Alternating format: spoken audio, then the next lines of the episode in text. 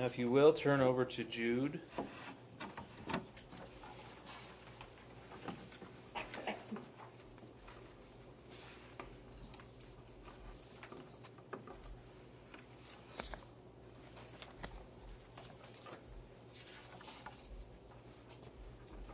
Jude, um, chapter 1. So there's one chapter in Jude, and we'll uh, pray before we go into God's Word.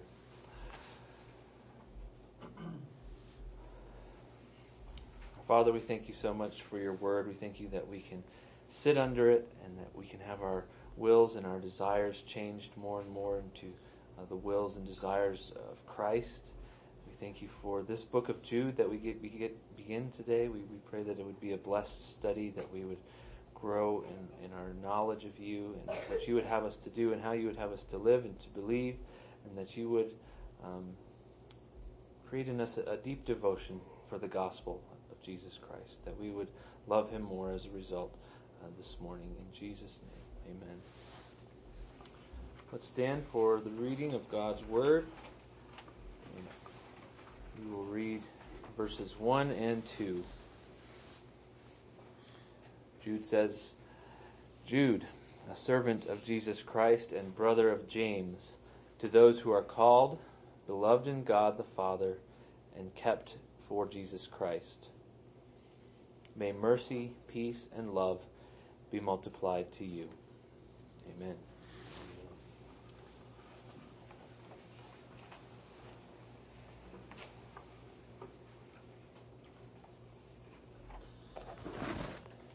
A good while ago, we decided to go through First Peter and Second Peter and Jude as kind of a series, as an overview um, of First and Second Peter and Jude, and the, especially Second Peter and Jude are uh, profoundly related to one another, and so that's why we're going now into this um, series in Jude because we can kind of tack it on on the end and continue in the same theme and learn more from Jude. And really, I find Second Peter and Jude and First Peter really are all wonderful books in terms of defining who we are as Christians, defining our identity. You know, who who are we in Christ? Who are we in, in unity in the church? And specifically in all these books, what is really our future hope? What's the next thing to come? All of these things are really definitional to who we are as Christians. And Jude is very much the same.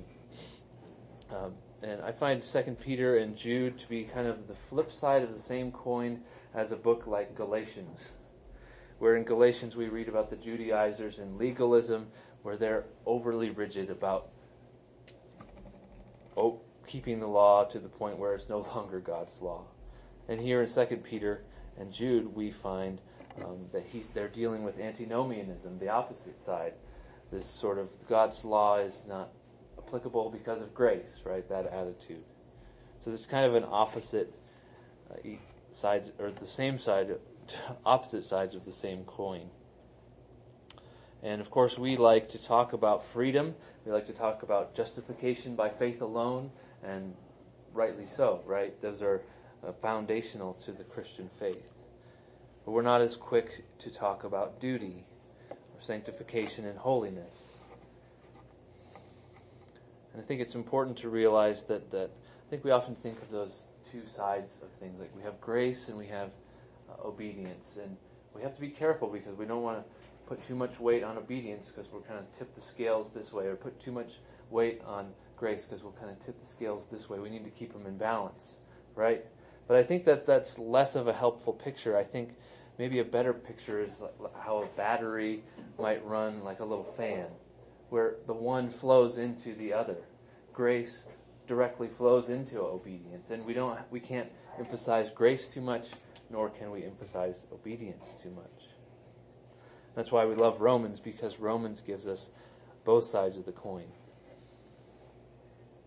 Now, Jude is distinct uh, from Second Peter in that it really is laser focused on this idea of contention or, or the preservation of the apostolic faith. That is, it focuses on what we believe and are holding firmly to it, specifically in the face of those who would corrupt the grace of God through antinomianism. This key comment, there's a key comment in verse 4, for understanding Jude. It says, ungodly people who pervert the grace of our God into sensuality and deny our only Master and Lord, Jesus Christ. So that's what Jude is dealing with in this book, is those people who would pervert the grace of God and turn it into sensuality.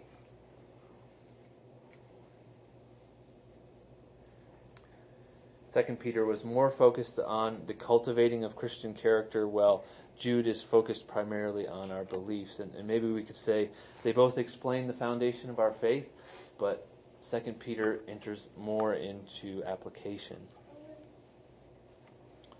Now, Jude is a letter, and we can ask of a letter the questions who, what, when, where, and why. Those are good questions to ask of a letter. And I intended to go one through four today, but I started typing up notes and realized I'm not going to have enough time to do one through four. So we're doing who, what, when, where, why, part one this morning, and specifically we'll ask the questions who, when, and where this morning, and the what and the why next week in, in three and four. Um, so let's just read again uh, verses one and two. Jude, a servant of Jesus Christ and brother of James, to those who are called, beloved in God the Father, and kept for Jesus Christ. May mercy, peace, and love be multiplied to you. So the first question, who, uh, who's writing here? Who's the author? It says Jude, a servant of Jesus Christ and brother of James. Jude is, uh, is also another spelling for the name Judas, and we have a number of Judes and Judases in the Bible. Famously, Judas the, the betrayer. Um, it's not him. There's also another disciple, Thaddeus, who also went by Jude. Um, and then there's this Judas, the brother of Jesus. In Matthew 13, we read that the people ask, Is this not the carpenter's son? Is not his mother called Mary, and are not his brothers James and Joseph and Simon and Judas? So this is J- Jude, the brother of James. And this is the only Jude that we know of of note in the Bible that is the brother of any James of note in the Bible. And he's the half brother of Jesus. And James here is not the apostle James who was martyred in Acts 12, but James, the leader of the early church who spoke at the Jerusalem Council in Acts 15 and who wrote the book of, of James. Um, so our author is, um, by all rights, I don't think anybody really questions Jude, the brother of James, and the half brother of Jesus. Now he says he's a servant of Jesus Christ. That's an extraordinary title. That's a title he applies to himself. A servant of Jesus Christ. Many apostles apply this term to themselves, and the word there is doulos in the Greek, and doulos rightly means slave. We, we have uh, hives about that because of our history in America about the word slave, but really doulos does mean slave. And slave, slavery in the Roman Empire was uh, a part of life. And oftentimes we'll hear people say, well, it's not like slavery was in America. Well, that only goes so far. There's a wide breadth of slavery. Some of it was terribly wicked, and all of it was still the owning of people. Um, that, that was a part of slavery. But it was a part of life, and there were some good masters and some bad. But roughly one fifth of the population in, in the Roman Empire was a slave. And Christianity particularly exploded in the poorer classes, which meant that a lot of Christians were, were slaves. Um, James, the brother of Jude, when he writes his letter, uses the same terminology. James, a servant or slave of God and of the Lord Jesus Christ. So both of these men, James and Jude, were brothers of Jesus, half brothers of Jesus. You know, I think I like to think of them. They probably worked side by side with Jesus, and, and a lot of times we think of, of, Joseph as a carpenter, like you know, putting nails in, into chairs, building chairs and furniture. But in all likelihood, he was probably a stonemason.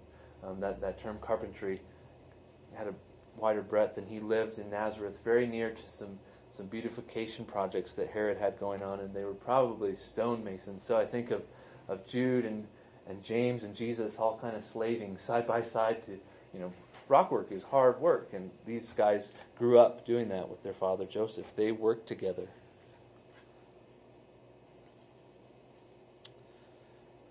Besides this, uh, no one really, I don't think no one is more suspicious of a, of a brother's success than another brother, right? Like my brother knows I'm a screw up more than anybody else in the world besides my wife and kids, right? They know us so well. But these guys, these men, James and Jude, don't seem to be even comfortable using that word brother of Jesus. They, they don't even want to go there. The, word slave is more appropriate to them. And that's really quite dramatic because we read in, in John, we read in John 7, he, he says, For not even his brothers believed in him. If you read the Gospels, remember at one point, Jesus' siblings and even Mary came out and, and they thought he was insane. They went out to get him because they thought he went nuts. They didn't believe in him. And now here we read James and Jude both are calling themselves slaves and even calling Jesus master. Got to think there's some kind of messianic connection with, with this story and with uh, Joseph and his brothers that one day they would bow down. They're calling themselves slaves of this man who is their brother. And what is it that, that caused them to shift? They, they saw Jesus face to face for years. What, why didn't they see it then? They, they grew up with the guy. And of course, we can kind of give the theological answer. We know, right, it's the power of the Holy Spirit working through the Word in their hearts. That's what caused them to change. Uh, but what really happened? What? Why did it happen? What was the means that God used? You know, uh, we don't know. Maybe it's the resurrection, or Pentecost, or the preaching of the apostles. We don't know for sure, but we know they were changed. And they came to find the, the power and the majesty and the sovereignty and the saving grace of Jesus to be compelling to them. Jude goes from a suspicious brother to saying at the end of this letter, to the only God our Savior through Jesus Christ our Lord be glory, majesty, dominion, and authority before all time and now and forever. It's a dramatic shift. Going from my brother's a nut to Jesus, to, to him be all dominion and authority.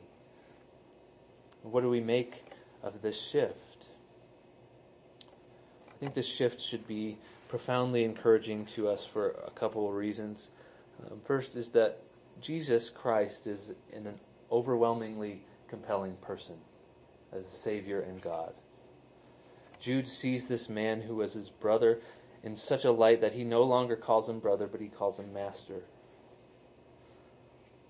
For Jude, his relationship to Jesus as master and savior supersedes those bonds of, of mere brotherhood. Now, what, what is it that makes Jesus so compelling? I hope you have all day because that's a question that takes all day, right? Jesus said the whole Old Testament spoke to him. The whole Bible is about him. We could spend years, in fact, that really is what we're doing in the church.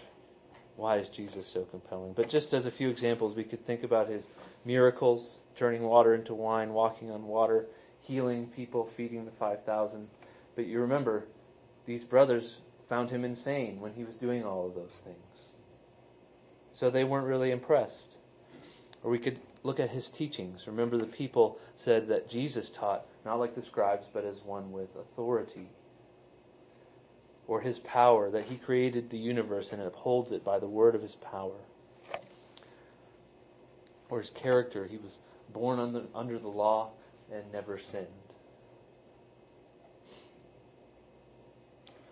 But at the end of the day, we know that the greatest miracles, the greatest teaching, the greatest evidence doesn't change our hearts. At some point, the Spirit opened up Jude's eyes to behold the most beautiful picture a person can behold, and that is the gospel of Jesus Christ. The fact that a transcendent God became man to save sinners, and that he lived and died that we could have life. That he was crucified died and was buried and raised on the third day in accordance with the scriptures. God brought all of that before him and what really must have been the most shocking realization of his life that Jesus, his brother, did all those signs that he and we might see and believe and by believing have life in his name. So it's really the gospel of Jesus Christ that makes Jesus so compelling. The second reason that Jude's shift in attitude about Jesus is encouraging is that the Holy Spirit can change the most skeptical of hearts.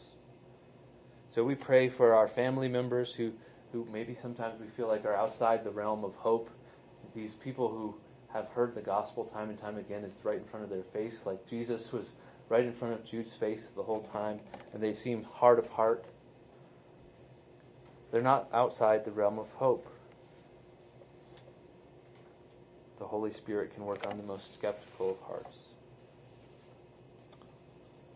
Another lesson we can glean from the example of Jude's description of himself here as a slave of Jesus is if, if James and Jude were submissive to Jesus in such a way, how much more should we be submissive. If these men were calling themselves slaves, how much more we? I mean, these guys really, if, if you'll pardon the, the term, were bigwigs in the early church. They were tight with the apostles.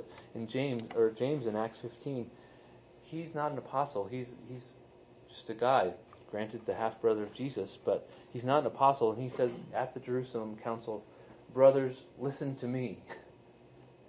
he's way up there in the church, right?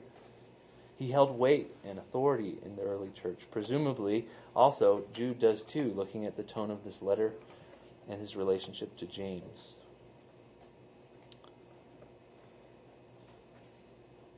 But the point I want to make here is, is where do they point? What direction do they point? Who is the object of faith? And it's always Jesus, pointing to Jesus, the Master, God, Savior and Lord. So if they were quick to bend the knee to Jesus, then how much more we, even to be called a slave.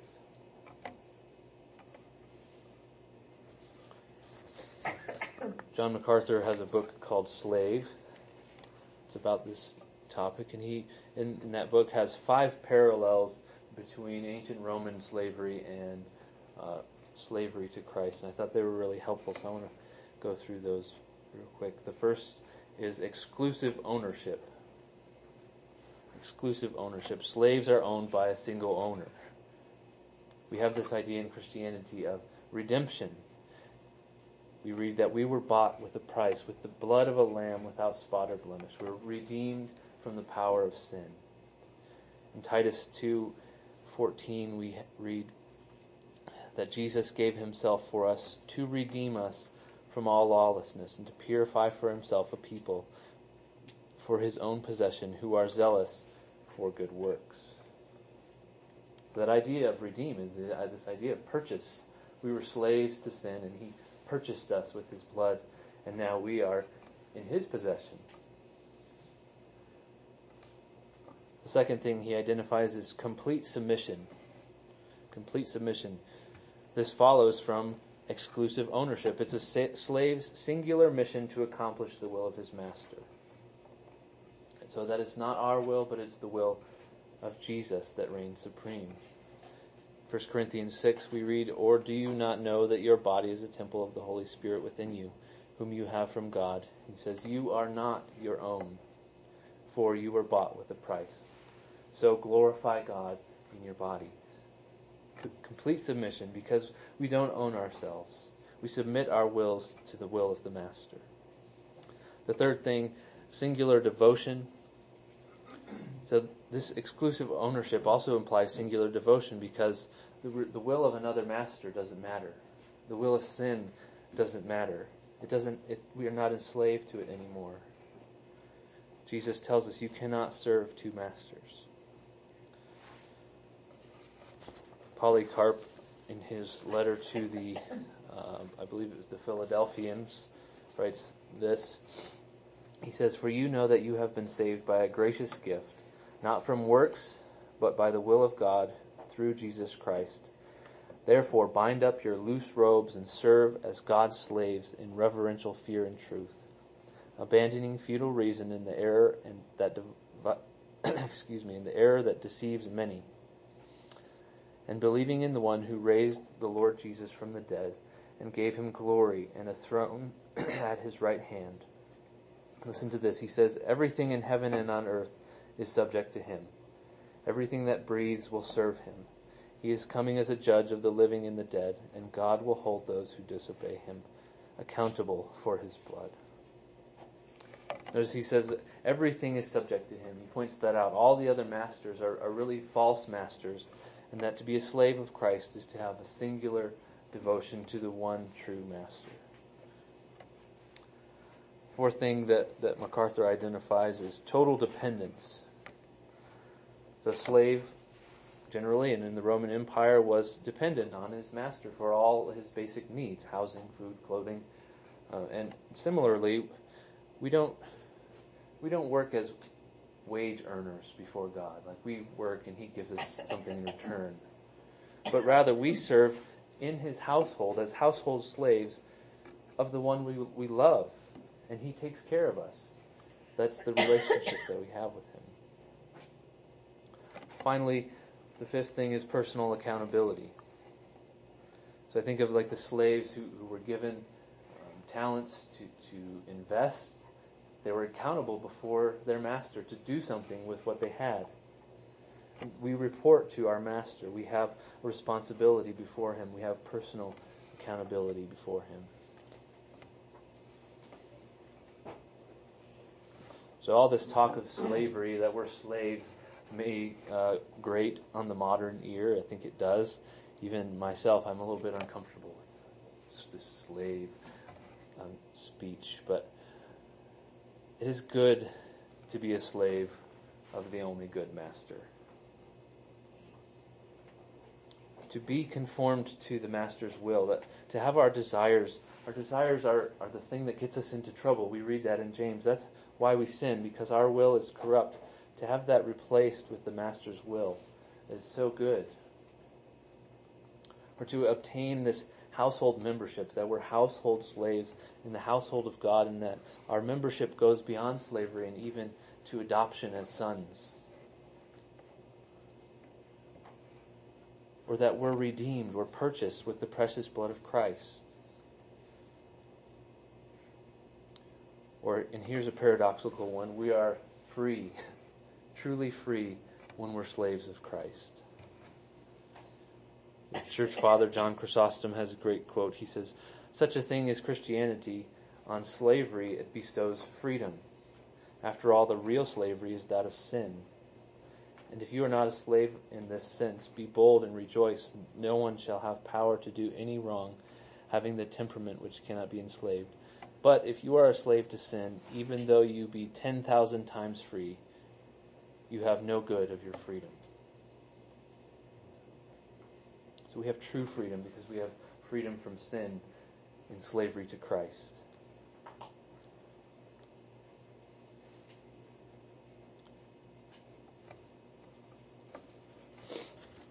Uh, move, continuing on here with our, our questions, we that was a, a long segment on the who, but he gives us so much richness in just calling himself a slave who, who, the who is answered by Jude, a slave of Jesus Christ. And now we'll look at the question when. When was this letter written? And uh, many believe, and I tend to agree, that Second Peter is a letter that was based on the letter of Jude. So it was probably written before Second Peter. And Peter Peter died around uh, AD 65, so it had to be before then if Peter was going to use it. And the apostolic emphasis on grace in Paul's letters, particularly, uh, came out and was widely circulated around the mid 50s, and Galatians perhaps even in the 40s, um, depending on your view of when that was written. And so, because these people, these false teachers that Jude is counteracting, were clearly abusing this doctrine of grace, we, we can estimate that it was sometime probably in the mid 50s to the early 60s. It's just a quick, interesting op- observation that I noticed this week um, before we move on to the question of where is is that the canon of Scripture includes a lot of books that are a restatement of other books. It's really striking when you think about it. If you think about Deuteronomy, it kind of rehashes the history of Israel, or First and Second Chronicles rehashes everything, and sometimes we get bored and exasperated. But why does he keep saying this? Or think about the Synoptic Gospels, the most foundational documents to our faith, written three times, right, essentially. Ephesians and Colossians are so strikingly similar, Romans and Galatians. But we have to realize that God doesn't waste words. The things that he writes twice or three times are important doctrines.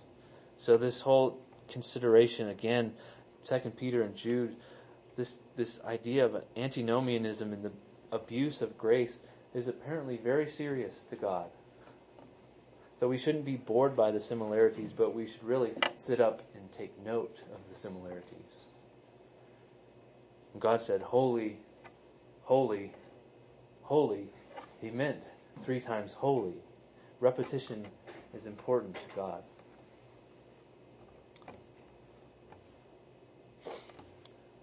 All right, the next question where? Um, consider the audience here.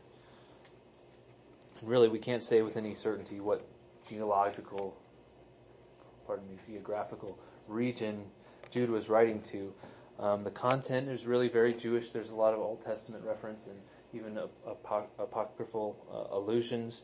Um, but really, Jew, Jews at that time were scattered all over uh, the Roman Empire, and Jude himself was a, was a very Jewish author, so we can't say that he was writing to Jerusalem or something like that for sure, for certain.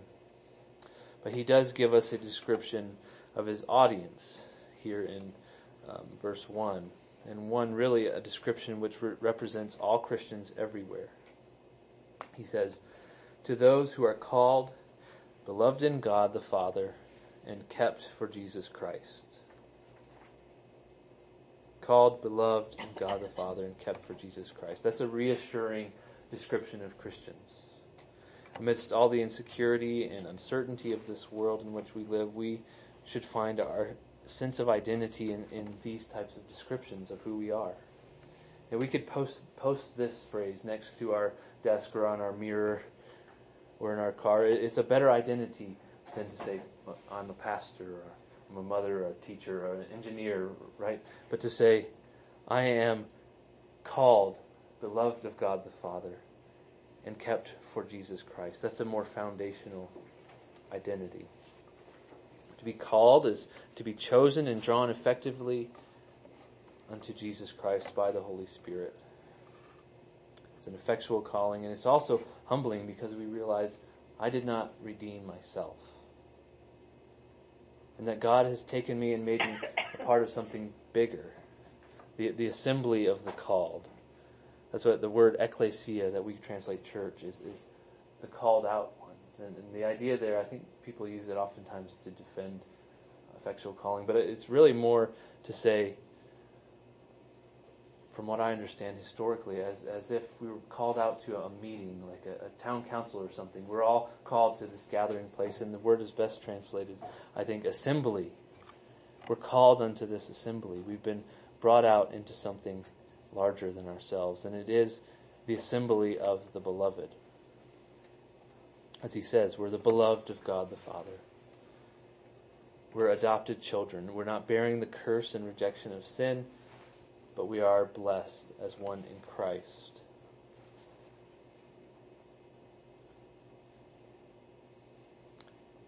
It's interesting because really Jesus is truly the only only beloved one of the Father, isn't he?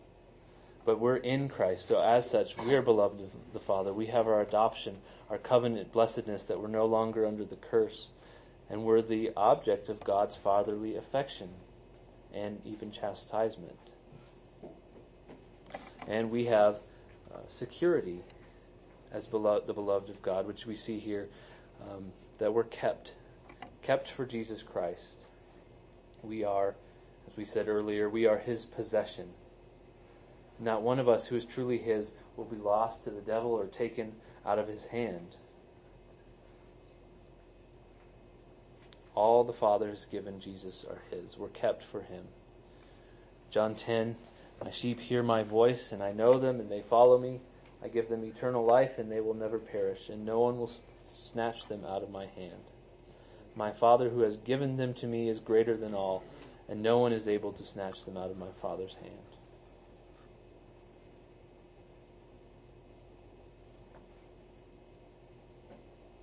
We read in Titus that we are his possession. We've already read this verse, but to emphasize it again, who Jesus who gave himself for us to redeem us from all lawlessness and to purify for himself a people of his own possession who are zealous for good works. He we are his possession and he will not let us go. We are kept for Jesus Christ. This really, I think, sets the tone for this book because he's constantly making this distinction between those who are trying to corrupt the church and corrupt grace and those who are not. We'll read this description of the false teachers and then the strong, but you, toward the end of the letter. There's this strong distinction. And so this sets the tone of the book of who we are, that we're called beloved of God the Father and kept for Christ.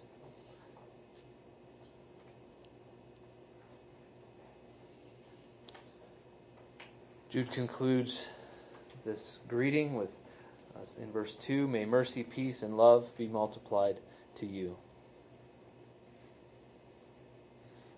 It's a fitting greeting.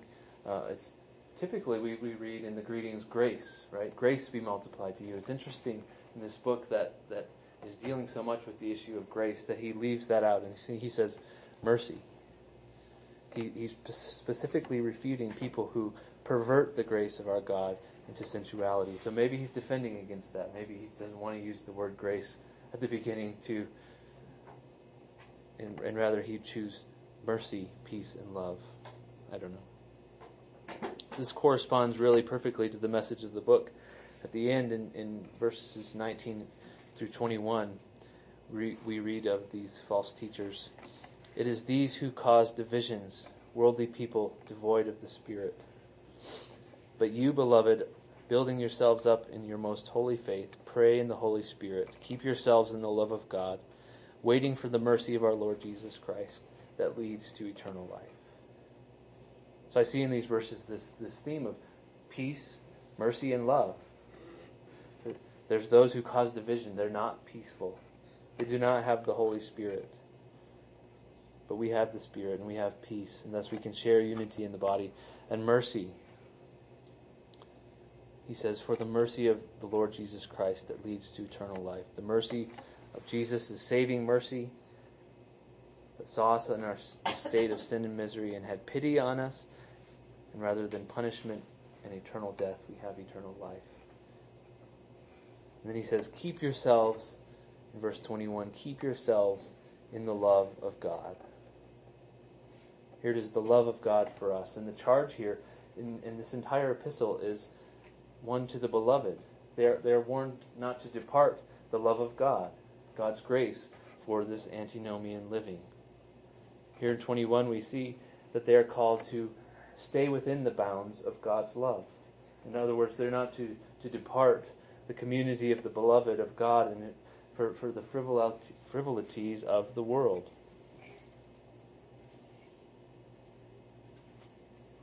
So in verse 2, it's the wishful prayer of Jude that these distinguishing characteristics of God's favor be multiplied to the church.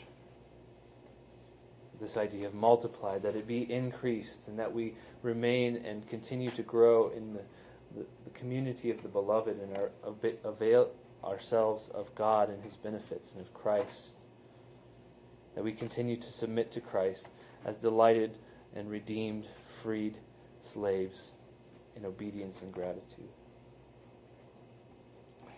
So, as we're beginning this book of Jude, I want us to understand with clarity the importance of Christ as our Lord and Master, and as we're slaves of Christ. That we're to be obedient to our Master. But I also want us to understand that this truly is the most joyous and blessed position a man could find in submission to the will of the Master, we find there true joy, true freedom, true purpose, and true identity. Jesus Christ is our Lord. To him be all glory, majesty, dominion, and authority before all time and forever. Amen.